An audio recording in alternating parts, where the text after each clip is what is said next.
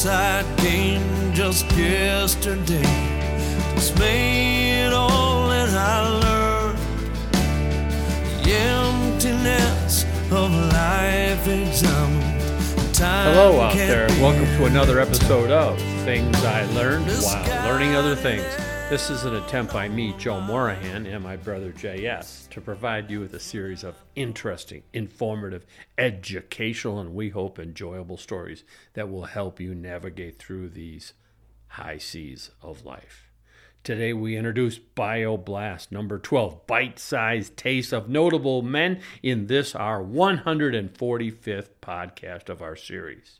We ought to subtitle uh, this one Bolo, Bohica, and Pilot Error. These biographical appetizers, hors d'oeuvres, if you will, of the lives of the rich, the poor, the famous, the infamous, the notorious, the glorious, or perhaps stories about people like you or like me or like us. But then, really, probably not like you or me or us. And we are finishing our sojourn, our brief journey that followed the life trajectory of the Van Halen brothers, especially Eddie Van Halen, certifiably in the minds of those who understand such things, um, that Eddie Van Halen was simply the greatest guitar player in all rock and roll history. Of course, simply mentioning Eddie Van Halen triggers in my mind some final thoughts that I believe deserve mention, albeit briefly. And so we begin. you know, Eddie, Eddie, Eddie, is this what it took? I mean, insanely talented, insanely gifted, but himself insane. A wounded warrior, perhaps. Most hours spent living with his guitars and insane insane amounts of substance abuse. I think it's safe to say that Eddie was pretty much insane for many of those hours where he was neither asleep nor fully conscious. The mundanities of life were simply ignored, like eating food. At one point, Eddie's weight had drifted down to 125 pounds, a grown man, drinking a case of beer a, a day during the day switching to wine at night and then in the early morning hours you know then transitioning to nothing but hard liquor supported by weed sand dunes of coke and whatever other prescribed or non-prescribed drugs or medi- medications that Eddie could get his hands on to inhale, smoke, or swallow. One doesn't tend to worry about eating healthy when this is what one does because eating is really besides the point. You know, at one stage of his um, life, later in life, Eddie shaved his head, wore baggy cargo pants with a chain for a belt, you know, straggling along in ragged army boots with holes in the front from which his toes were visible. He dressed like a homeless man.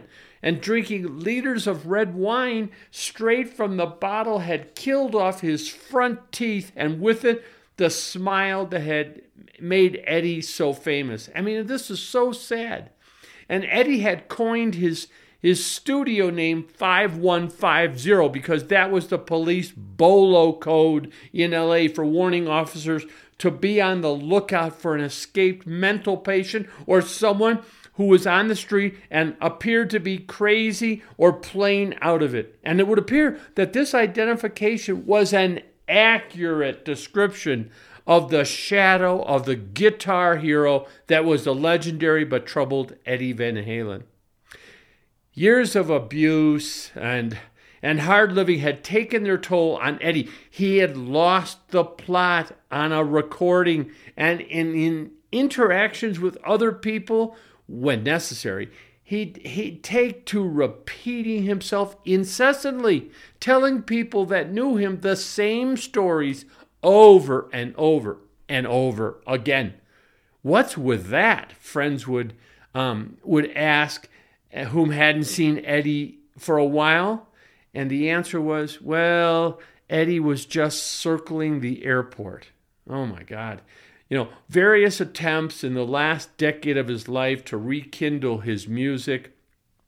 With the return of David Lee Roth and or Sammy Hagar, um, uh, failed to gel, and And one is reminded that near the end, Eddie had described his own life as 40 years of pain and suffering.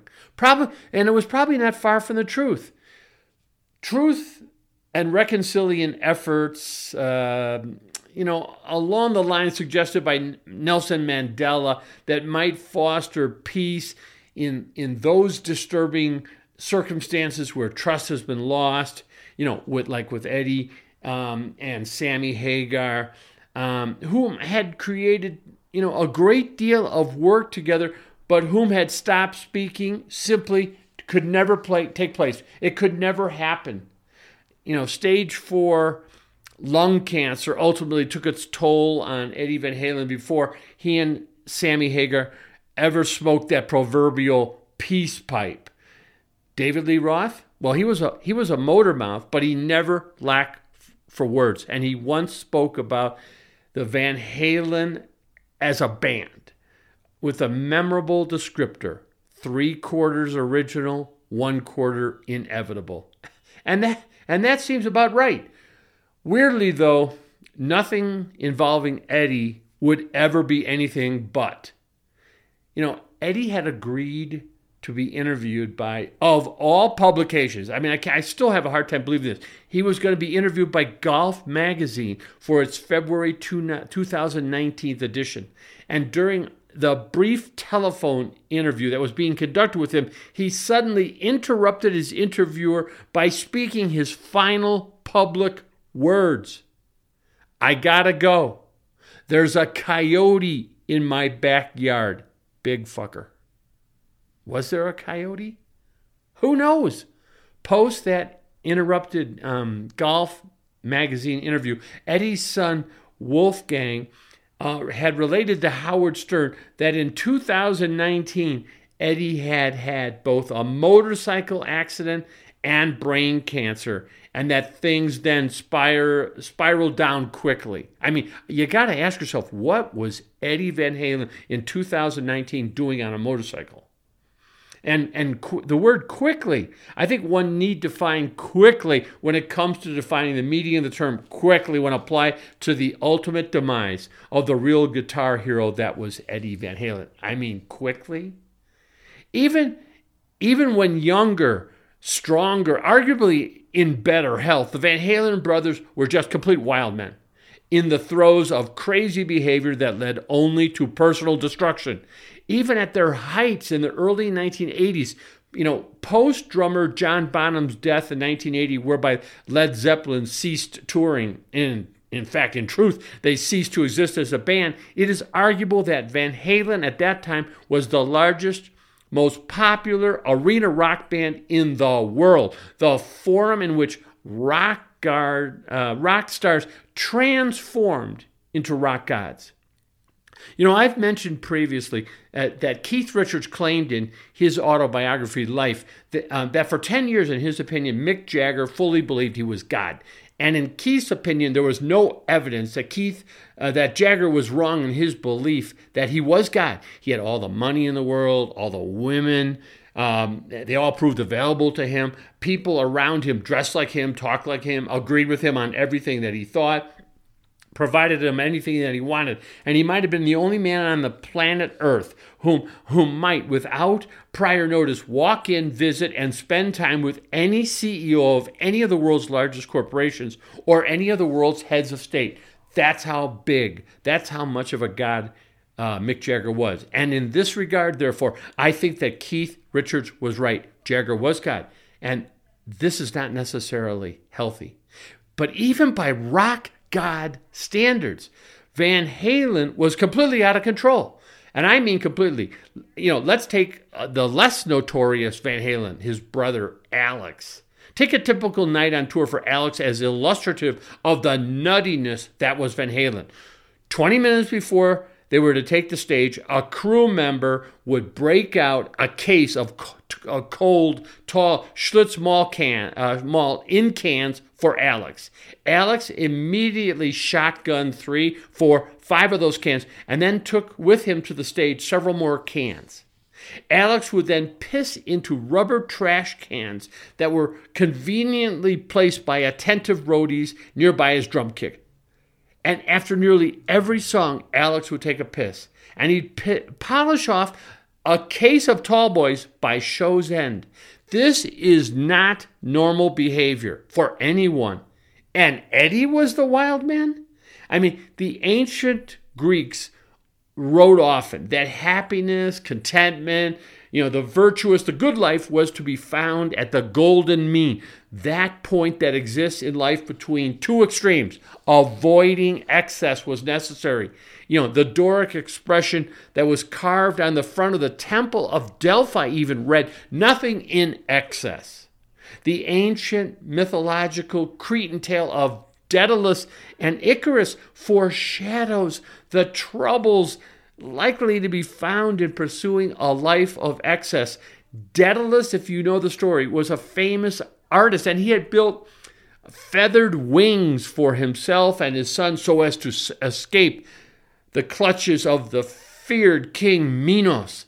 Daedalus, however, you know, he cautioned his son, whatever you do, don't fly like JFK Jr. Bad things will happen. Don't do anything crazy. Okay, well, sure. That's not what Daedalus actually said to his son, um, Icarus. But that is definitely what he meant to tell him. He did advise Icarus whatever you do, fly the middle course between the sea spray and the sun's heat. Hmm. Icarus, who was like the goofball that was JFK Jr., he disregarded the sounded advice of his father. He blew off his dad's warning, and with a big ego, masquerading as a big ego, Icarus had to believe himself to be either um, a stunt pilot with extraordinary skills, or he was actually the ancient Greek forerunner of the indomitable Chuck Yeager, unquestionably the most famous test pilot in all aviation history. Icarus would prove himself wrong when he rode those updrafts over the Mediterranean higher and higher until the sun melted the wax off his wings. I should say, this is a very big problem for any such pilot to find himself in such circumstances, lacking a backup engine to power his aircraft sufficient to make it, you know, safely back to a local airstrip. No, there is no air traffic control to call here because there are no phones. The pilot, in this case, is doomed.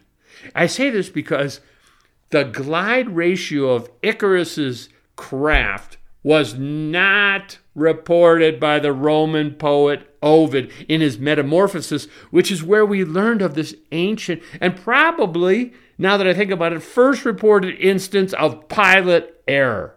The lesson is obvious. For not heeding Daddy's advice to take the middle course, JFK Jr., well, I mean Icarus, plummeted into the sea and drowned. But Daddy hadn't ever given his Van Halen boys advice. No, no.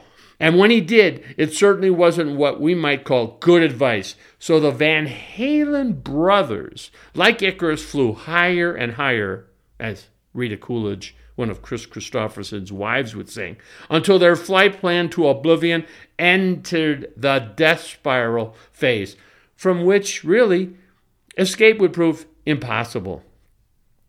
Imagine life, yours, um, theirs, anybody's really, touring the planet somewhere, uh, you know, like 140, 150 nights a year for decades on end, and and this is the life one experiences. Well, let me let me let me make that clear. This is the life that Van Halen had, um, according to Sammy Hagar, Van Halen's lead vocalist for a decade post David Lee Roth.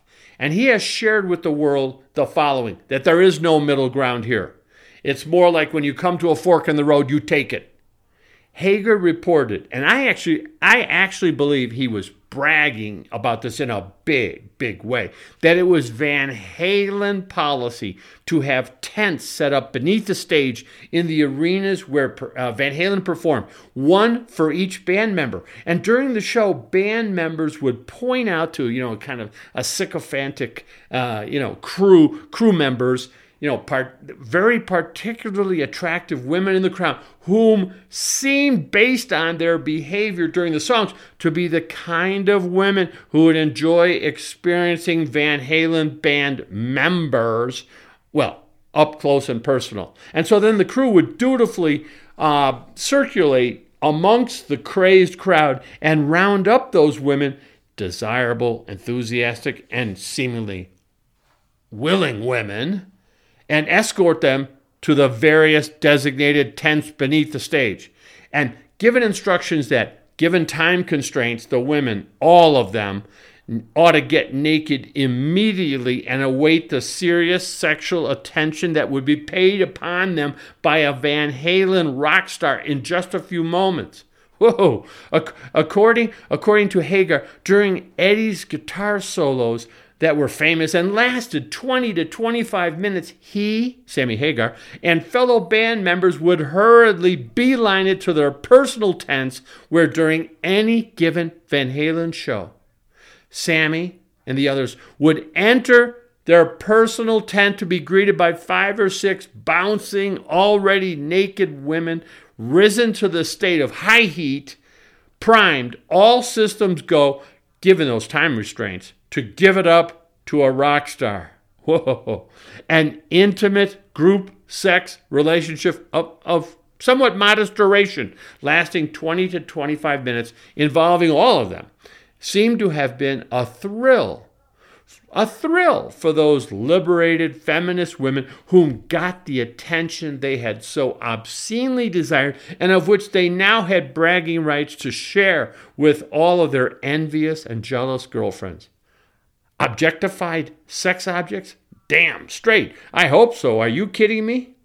The Van Halen hard men, common to all rock gods, however, they, they, they were not desirous of producing offspring with any of these modern, liberated, objectified feminist women. No, that was not part of the plan. With the women with whom they trusted, trusted? No, no, they were not. No matter how intense the emotional experience, no matter how satisfying the physical bonding that had taken place, generated by these serial and deeply moving, I'm sure, five to 10 minute relationships. To avoid the 20th century phenomena, horror, potential paternity suits, these hard men, these rock gods resolved they avoided both adverse outcomes pregnancy and paternity papers being served on them by having the modern, liberated, feminist, in heat, lucky women bend over in anticipation of and in preparation for, as Herodotus had, had so subtly yet so pictorially put it to us readers 2,500 years ago, to be ready for a different kind of sex. Hmm. As Eddie completely understood the, the logistics of what was going on down in the tents below the stage as a good mate, he knew he was expected to take his time, to go slowly building those guitar solos for which he had become so famous.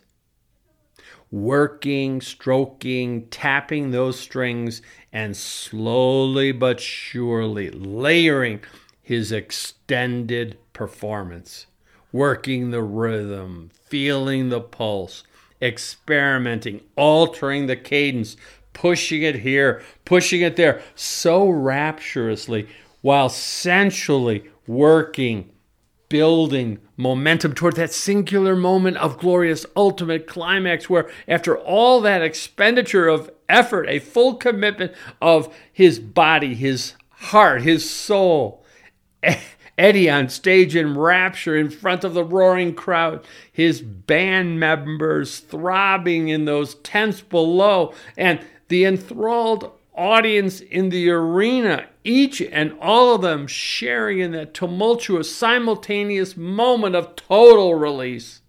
Whoa, they, they were just completely spent. Wow. Bravo. Bravo. Oh my God, what a performance, Eddie and you thought you gave it all at at work. You you simply you and I we simply have no idea what goes on in this world. Given that Eddie was such a great team player, by the way, his bandmates appreciated Eddie's giving it up for them. And exhausted but exhilarated Eddie Van Halen would be rewarded for his great teamwork soon thereafter. Whenever um, uh, he'd head down to his tent, his tent during brother Alex's extended 20 to 25 minute drum solos so that he could experience the same treatment. Like the song says, when a man loves a woman. And and this exhibition of teamwork among the boys is so inspiring. And it gives one goosebumps, doesn't it? Oh my goodness. Thank God the modern American woman has been freed from the oppression of a patriarchal society. I mean, this would not be possible in 2023 in, say, Afghanistan, the Saudi Arabia of MBS, or, or, or under the tyrannical mullahs of Iran. No way. Bohica. But for the guys, the emotional wreckage, the blowback, and you can understand why all this craziness creates cynicism on world class levels. Does anybody get out alive? Well, p- perhaps not. And there's simply no way lives like this end well. And I guess you might conclude after all this that the Van Halen brothers were famous. They were rich, powerful, with many women as a reward, a full life. But then, upon further examination, maybe the question to be asked and answered is simply this Would you prefer to be the dad, the dad who counseled sons, Eddie and Alex, to solve their problems by providing them vodka at age 12? Or would you prefer to live as the ancient, ancient father Daedalus lived, and who had tried to give his son the kind of advice that would keep him safe from harm. Whom would you rather be? It's your call. Hey, thanks for listening, and I hope you'll tune in again. Bye bye. And as for Eddie,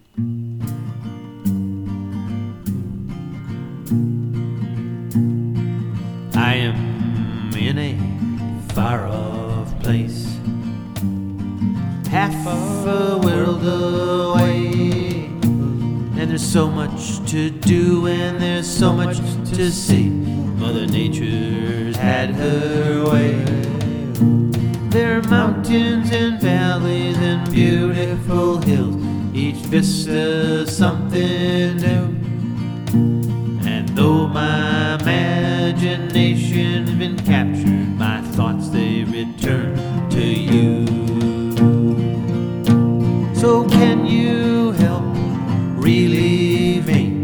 This burden on my back? There's something wrong deep inside of me, or something I must lack.